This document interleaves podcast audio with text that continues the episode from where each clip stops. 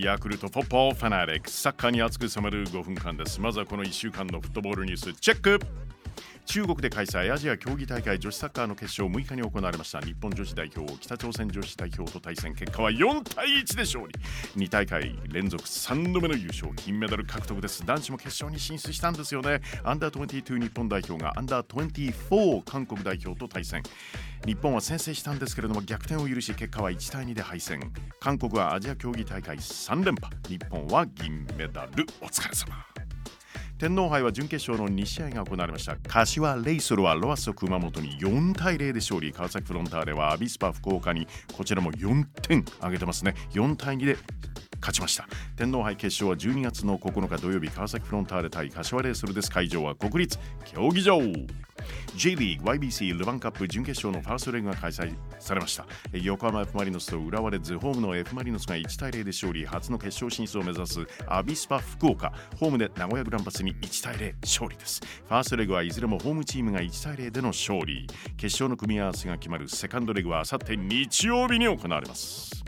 サッカー女子の WE リーグカップ決勝ですね、えー、明日轟競技場で開催です。対戦カードはサンフレッチェ広島レジーナ対アルビレックス新潟レディース。どちらが勝っても初タイトルじゃないですか。明日午後4時キックオフ予定です。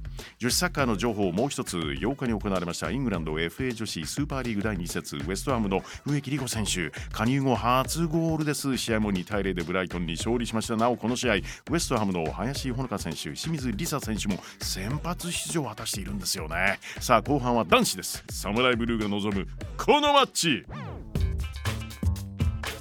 国際親善マッチ。日本代表サムライブルー対カナダ代表レフージ。ュユニフォームは赤ですからね。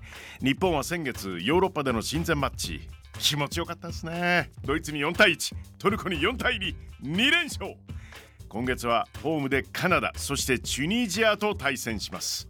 まずは今夜のカナダ戦。2026年の FIFA ワールドカップはカナダ、アメリカ、メキシコでの共同開催です。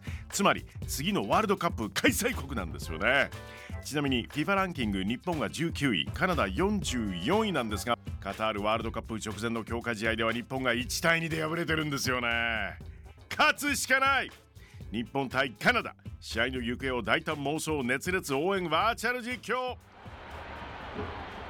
舞台は新潟電化ビッグスワンスタジアム日本は最終ライン冨安がボールを持つ。先日所属のアーセナルがプレミアリーグでは12連敗中だった相手マンチェスターシティに1対0で競り勝った試合。決勝ゴールに関与した冨安。どっから来たの？そしてヘッドで？え？得点を演出？サイドの中山にここではパス。カタールワールドカップアキレス腱断裂で辞退。その時以来の代表なんですよね。中山ドリブルから前を行くタキ南野匠にパス。リーグワンでも好調の南のドリブルからシュート。ディフェンスに当たったところ上田綺世飛び込む。決まったゴール！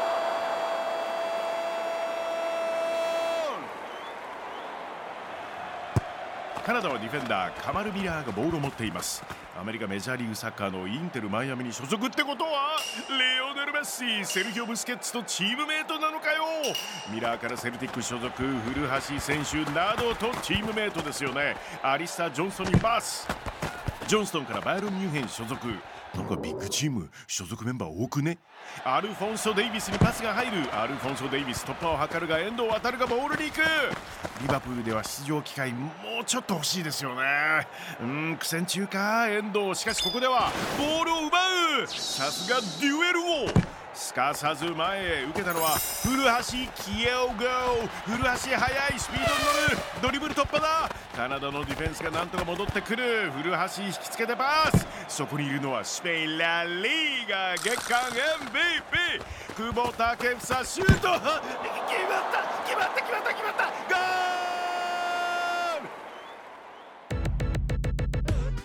ール国際親善マッチ日本代表サムライブルー対カナダ代表レ・ルージュ。実際の試合は今夜ですよ。午後7時35分キックオフ予定です。そして10月17日火曜日には神戸でチュニジア戦が行われます、えー、画面でお会いしましょう。ヤクルトフォッポーファナレックポッドキャストでもお楽しみいただけます。いつでもどこでも何度でも勝つぞ日本!